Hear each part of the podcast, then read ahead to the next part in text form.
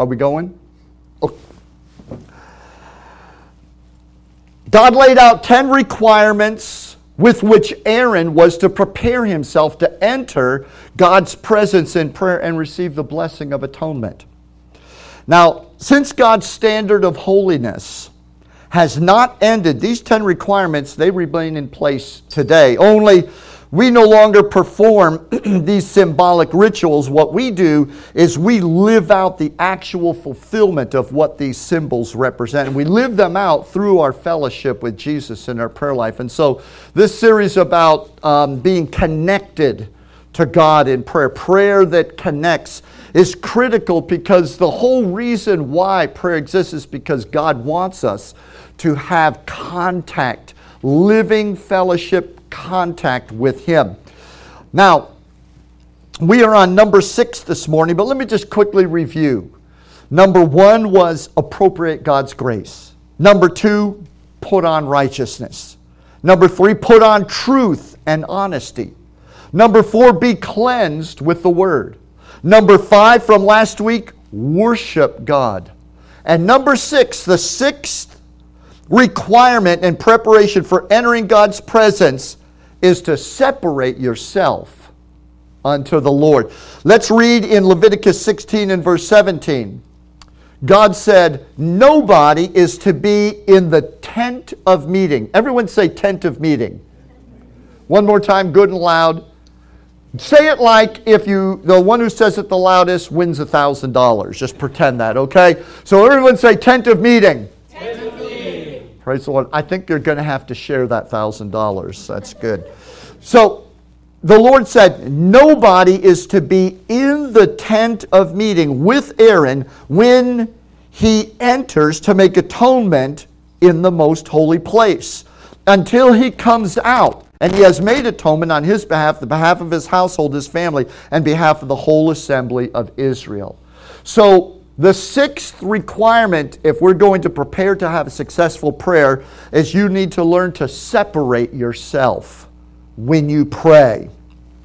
So, when Aaron entered the most holy place, you know that building in the tabernacle, there was the holy place and then that curtain, the veil. And on the other side of that curtain, the most holy place where the ark was. So when he went into the most holy place, he was to be alone. And not only that, there was to be nobody in the holy place, in the room behind him. The entire structure was to be empty with no people, and there was not uh, any activity allowed to go on except him in the presence of God until he came out. So let me just say this to you in terms of how this applies to you and I. When we come to commune with God in prayer, we must not make Him share our attention with anything else. He should have our full, undivided attention. So we have to separate ourselves from the daily routines, the daily distractions that pull your attention away from the Lord. That includes people talking. You say, Well, I can pray while people are talking. As you follow me in this message, you'll learn that's not the point.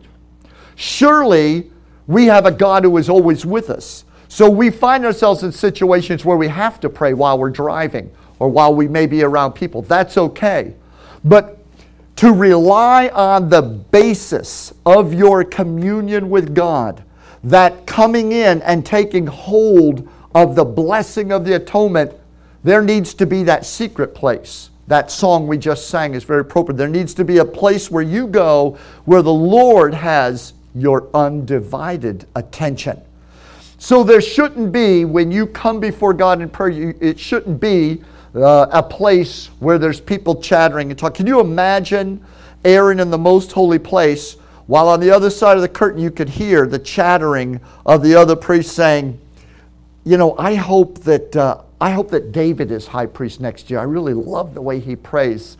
Aaron, you know, he's kind of. Can you imagine him talking to the Lord and then listening to that in the background and hearing and and his it pulling his attention away from the Lord. Um, when we give the Lord our undivided attention, uh, we need to separate ourselves from all those things, from the TV.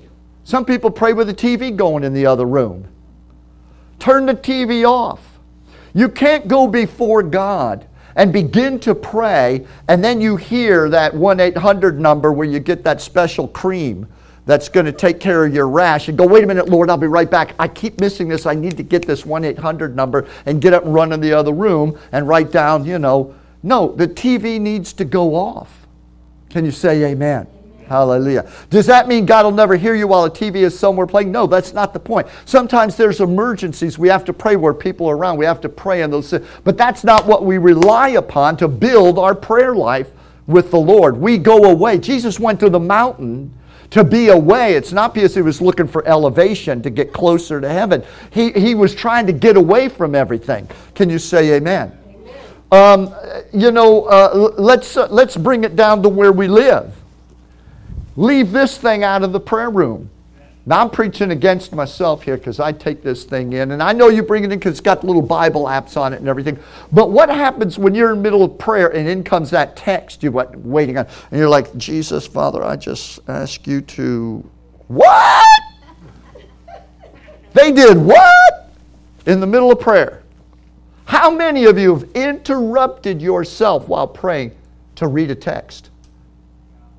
To answer something. Oh, this is an emergency. No, no, no. You are in the middle of an emergency talking with the Lord. Hallelujah. So, the cell phone. Let me, let me, let me uh, bring up another one. Even listening to music. It's all right to play. People love sometimes to put little worship mood music in. But if you're getting into it while you're praying, it's a distraction. You know, you, you can't be there praying and talking to the Lord going, Oh, that riff is coming up. Wait a minute, wait for it. Here it comes. Oh, this is good.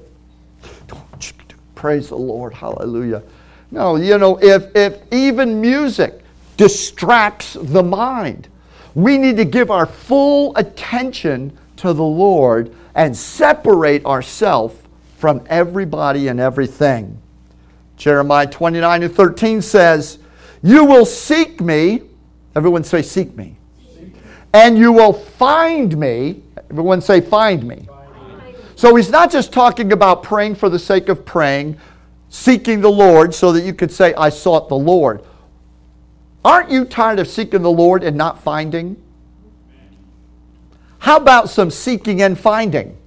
Because finding's supposed to go along with seeking. The Bible doesn't teach seeking and not finding. The Bible teaches seeking and finding, asking and receiving knocking and opening. The Bible doesn't teach knocking, seeking, asking, and never finding, never having anything opened. So Jeremiah says in 29:13, "You will seek me and find me when you seek me with all your heart." Everyone say all your heart. So seeking and finding God when praying requires what? All my heart. All my heart. Everyone say, all my heart. Now, the word all, I looked it up just because I had a, I had a suspicion of what I thought it meant. Because the Bible says that we will find God in our seeking, if we do it with all our heart, I want to know what all means. What does he mean, all my heart? So I looked it up, and just as I suspected, the word all there does not mean emotional intensity. Oh, oh, God. It has nothing to do with emotional intensity. It means mental attention. It means when you pray, God is not impressed with how intense your emotion is. It does nothing to upgrade your seeking. But your seeking is upgraded to the place where you can receive if you give undivided attention. Now, if you've got the attention span of a squirrel, and by the way, a lot of people, a lot of us do. A lot of us do, and, and to a certain extent, I have to fight that in my life. Uh, the more you have stuff on your mind, it's really hard to disconnect. But we find ourselves praying like a squirrel. Do not pray like squirrels. You ever watch squirrels out in your backyard running for a nut, and then it's like, oh no, I think there's another nut over there, and they run, they're just back and forth. You think, how much energy these little guys expend just to gather a couple what's. Why? Because they're afraid, they're distracted, they're constantly worried that something's going. They are not, they just, I have never seen a stroll squirrel, uh, uh, a squirrel stroll through my yard and pick up a nut or two along the way. So, all your heart means mental attention. And let me say this to you this morning that lack of attention is the number one reason for failing to find answers that God has set before you. When you ask, the Bible says the Father will answer. If you ask for bread, He won't give a stone. So when we ask God in faith, I believe He gives the answer. The problem isn't that God's not answering, the problem is we're not finding those answers. We're not hearing the answers. We're not hearing the Lord tell us where to go to receive that answer. We're seeking and not finding, not because God's not giving or providing, but our attention is so divided that we can't go from seeking to finding. If we would wait on the Lord, if we would pray with full attention, God would show us where to go to receive that. He would give you that word, give you that scripture, speak that word to you that would end the flurry of seeking and bring you to a place of thank you, I receive it in Jesus' name. Let me say to you today that in our modern culture, the modern Christian today, the greatest threat to prayer for the modern Christian today is the inability to give God undivided attention. I believe that, and I'd like to challenge you to think about it. The real problem today with prayer is that our attention has been so affected by the world that we live in, we no longer have possession of our attention span. Think about it with me. In the modern culture of connectivity, I hold up my cell phone as an example. Imagine your TV, imagine your computer. In the modern culture of connectivity, people are addicted to information and the flow of information. We can't get enough of it. You could live in a little town in Arkansas that has 800 people, but you are glued to the stream, the data stream of the world worried about what's happening in Singapore, what's going on in China, what's happening in California, where the floods are, where the fires are, who shot who, what's going on. No wonder it was easier for people to spend time in prayer and seek God when we didn't have telephones. Or at least they were wired into the wall and only one person at a time could use the phone in the house. Listen to me and think with me this morning that the modern culture of connectivity has become the most effective tool the devil uses to subvert the attention span of Christians. We can barely break away from the digital stream to think independently. We are the victims of group think, group faith, group conformity. We run to our devices, we run to the news, we run to the TV, we run to Facebook to find out what is the stream of thought so that I can be in that thought. Now, I'm not against any of those things per se, but what I'm saying is that Satan no longer has to attack the Christian's faith to, to cripple him or make her ineffective. He no longer has to undermine your authority and infuse bad doctrine into you. The devil can cripple a, kitch, a, a Christian who is full of faith and has right Bible theology. He simply uses our addiction to the digital stream of the world to enslave our attention so that when we seek, we can't spend enough time to find the answer. Are you listening to me? We have allowed our attention spans to be cut short. That's the one thing that ought not to be circumcised cut short is our attention span. Now, let me talk for a few minutes about the term tent of meeting. The tabernacle, we call it the tabernacle, was actually called by the Hebrews the tent of meeting. And I want you to let your mind just settle on that phrase for a moment because the tent of meeting was the model that God used to teach prayer or connectivity with God. The tent of meeting, the scripture says that nobody is to be in the tent of meeting when Aaron enters. So, even when we gather, as we do here on Sunday mornings, for corporate worship, the term tent of meeting promotes the concept that prayer is turning aside from regular activities in order to actually go and meet with God. So, the very heart of the concept of prayer was that you disengage from regular activity and other people and you go to this place, this location. It was actually a physical tent. And it was called the tent of meeting or the tent of prayer, if you will. Now, the problem we have as New Testament Christians, in which we have become the tabernacle that God lives in, is that we run the risk of mistaking God's omnipresence for fellowship with God. Do you understand what I mean by that? God's character states that he is omnipresent, which means I am with you always, even unto the ends of the earth. But God being with you is not you being with him in the sense of prayer. So we mistake God's omnipresence like this.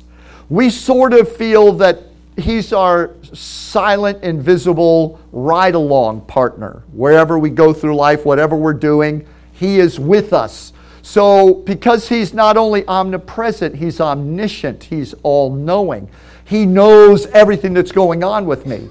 And we confuse God being with us and God knowing what's going on with us as some sort of level of fellowship. But it's not.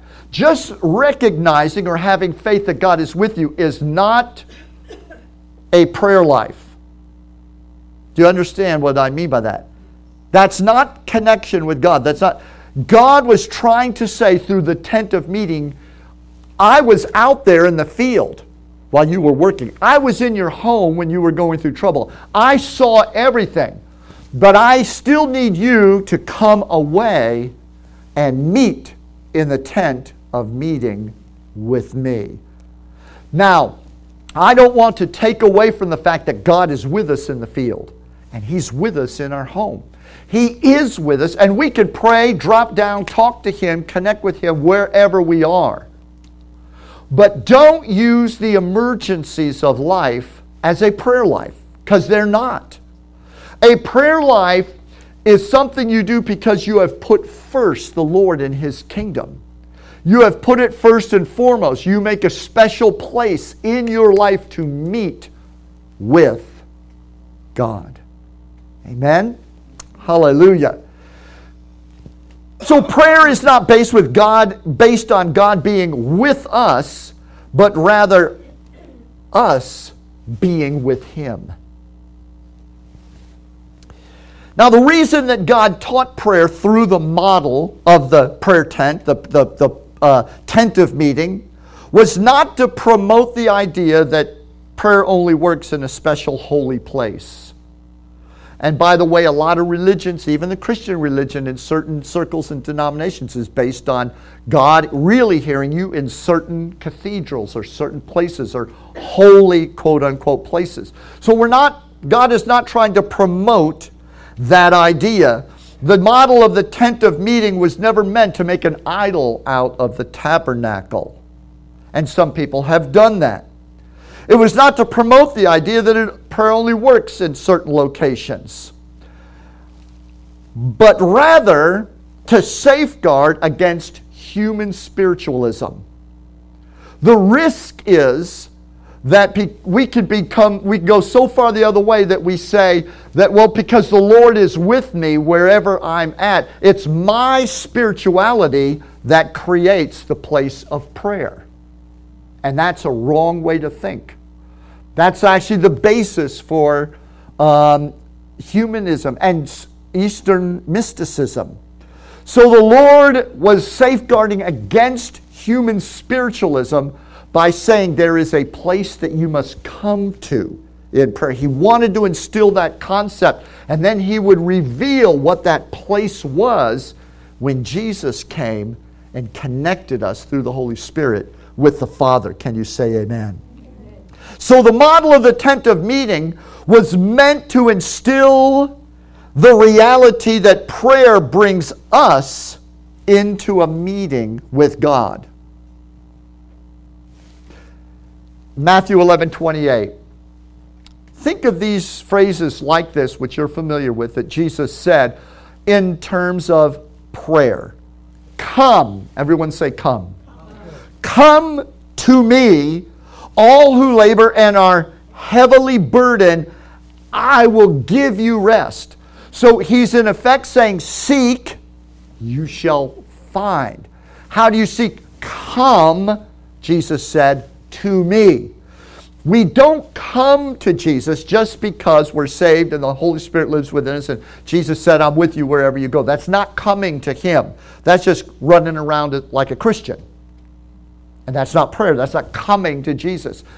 I looked up the word come, and it literally means come apart and follow. The, the word in the original language Jesus spoke, come, had the connotation to it that you change your direction and you pursue, you follow. So he really was saying, turn away from everything, no matter how good or important it may be work, family, hobbies, interests, even the blessings or the work that I've given you to do. Turn away from all of it, from the ministry, from your responsibilities, from everything, and follow. Come to me.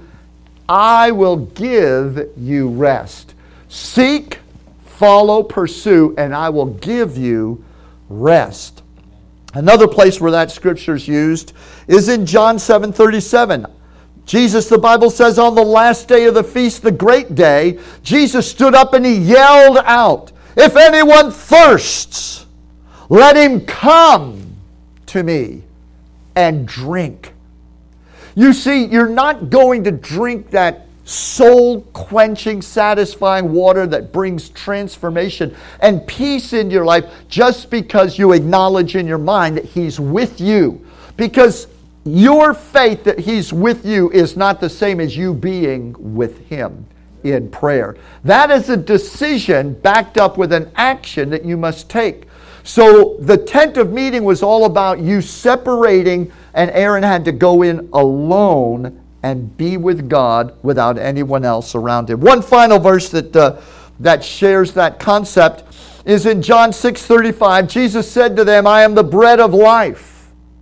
Whoever comes to me shall not hunger." There are many Christians who pray but they're still hungry. There are many Christians who pray but they're still thirsty. There are many that seek but they're still not finding. And they believe in their mind that it's because God has not revealed it yet, or God has not offered it, or God has not given it. That's not what the word says. I know your needs before you ask. I have supplied everything. So, what we have today is not a failure to seek, not a failure to ask. We have a failure to pay enough attention to God that we can see where He's placed the provision that He's promised to you and I. Somebody say, Praise the Lord. And let me just take this one step further, and then we're going to gather and pray. The place where God meets us, as I've said, isn't in a special building. It isn't even a place in you.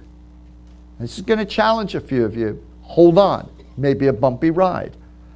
The place of prayer is a place in God, not in you. Think about it for a moment. When we think the Lord is with me, the place of prayer is in me. That's when we get into trouble thinking I have to be in certain spiritual emotional condition. So when you don't feel in that condition, what do you do? You don't pray. If your house is a mess, you don't invite people over. Are you listening to me? You know what I'm saying? Dishes in the sink, you, you feel reluctant to bring people over. But see, you don't meet God in you, you meet God in Jesus. You say, but Jesus is in me. Yes, He is. And He gives, and by Him being in you, He gives you the ability for Him to lift you into the presence of the Father. Don't confuse the Bible teaching about prayer for human spiritualism, where everything is about your spiritual condition. Everything is about Jesus' condition and your attentiveness, your obedience, and your following Him. The tent of meeting is not even a place in you, it's a place in God. And the final scripture I want to give you to underscore that thought is in John 16 33, Jesus says, I have told you these things so that in me you may have peace. In the world that you're living in, you shall have trouble and suffering. But take courage, I have conquered the world. Woo! Glory to God. Hallelujah. Your house can be a shambles. Your mind can be a mess. You can be a slave to the digital stream and connectivity to the world. But if you can break away, just hit the off button, put it aside, and bring your thoughts to bear upon Jesus. He says, In the world, you have, I know you're suffering. I know you're in tribulation. I know that you're going through things. Be of good cheer. The Lord's not cruel. He's not saying, I know you're miserable and you're in bondage, but just be happy knowing that I'm up here above it all. And that, that I have, I, I made it, so one day you'll probably make it too. He's not cruel, he's not saying that. He's inviting you to the tent of meeting. He's inviting you into prayer. He's saying, Look, shut off the TV. Ask your family to go in the other room, or better yet, just go out and get in your car. Invest, you know, 15 minutes of gas to run the AC and get in your car. Keep that radio off. And if you have to get out of your driveway, go drive to a park. If you have to get out and sit under a tree, go sit under a tree. Get away from it. And come to me. Come to me. Come to me. I will rehabilitate your mind. I will give you the peace that the world has been taking away from you. I will strengthen what has been beaten down and made weak. Come to me. Hallelujah. Glory to God. So, the sixth requirement to prepare and have successful fellowship with God is separate yourself. And just know that you're not alone if your mind can barely pull away from the thoughts and the digital stream of the world to give God a little attention because let me tell you, the opioid epidemic doesn't compare with the information epidemic that has enslaved our society today. Not just sinners, but Christians are addicted to the stream of information, and the enemy controls our lives because we can't give attention to God. I want to challenge you this week to declare war on that addiction, to break that addiction. Now, whatever you have to do is between you and God. I have no idea. It may be a switch that you can turn off in your mind. If you can do that, great. But I remember Pete Hedger many years ago when he was our worship leader here, a father of about 28 children. Uh, so a man of, of great responsibility with a large family was fed up with watching his family go down the drain in front of the television set. And he came to church one day and he said, You know what I did? I said, Well, no, I have no idea what you did. He said, I drug my great big 137 inch TV out in the backyard and I took a sledgehammer and I destroyed it. I said, Why didn't you call me? I would have loved to have had that TV. He, he destroyed the television. He said, I was so fed up, and I could, if you knew Pete Hedger, you could see him. He was releasing all of his hate and ire onto that TV set. The TV set was just a tool. But he declared war on the thing that he felt was one of the primary prayer destroying weapons of the enemy, destroying his family. Now, I'm not suggesting you have to destroy your TV. I don't know what keeps you from waiting upon the Lord, but the Bible says those that wait upon the Lord shall renew their strength. Hallelujah. That Christmas, he bought his family a brand new TV set. I just wanted, I think, in all fairness, I need to add that uh, little piece of information. I, now, I thought that was the funniest of all, but I still applaud him for doing what he did. I thought that was a great demonstration to his children, to his wife, to his family. And it was a great step. I love it when I see that people are willing to take those steps to put the kingdom of God first. Many of us envision ourselves seeking and pursuing and running after Jesus, but we won't do the things to break our patterns in order to be that person. And I want to challenge you today to go before God. We often talk about fasting. Try this for a fast. Go before God and say, Lord, what in my life do I need to take a sledgehammer to? It may be a mental thing, it may simply be a priority, order of priorities in your life. It may be a physical thing. I'm not dictating. Please don't take any of my um, anecdotal stories as as an assignment that you have to follow through on, but maybe just ideas to seed your mind. What can I do so that I can not just seek, but find? I need to start finding. Stand with me this morning. Congregation, hear me today. There are gifts in you. There are visions and ministries, there are callings in your life, and God is wanting you to pursue them. He is wanting them fulfilled in your life. He has already placed answers for you to find as you seek Him.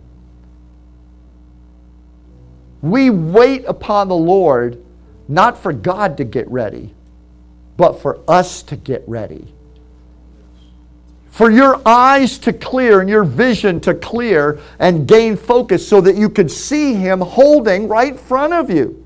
And He was holding that answer in front of you the whole time. It's been there for 10 years. He's been holding it out. You think, oh, God finally got around to, to blessing me, to helping me. No, he's, He extended that to you 10 years ago when you first started seeking Him. You're just getting around to finding.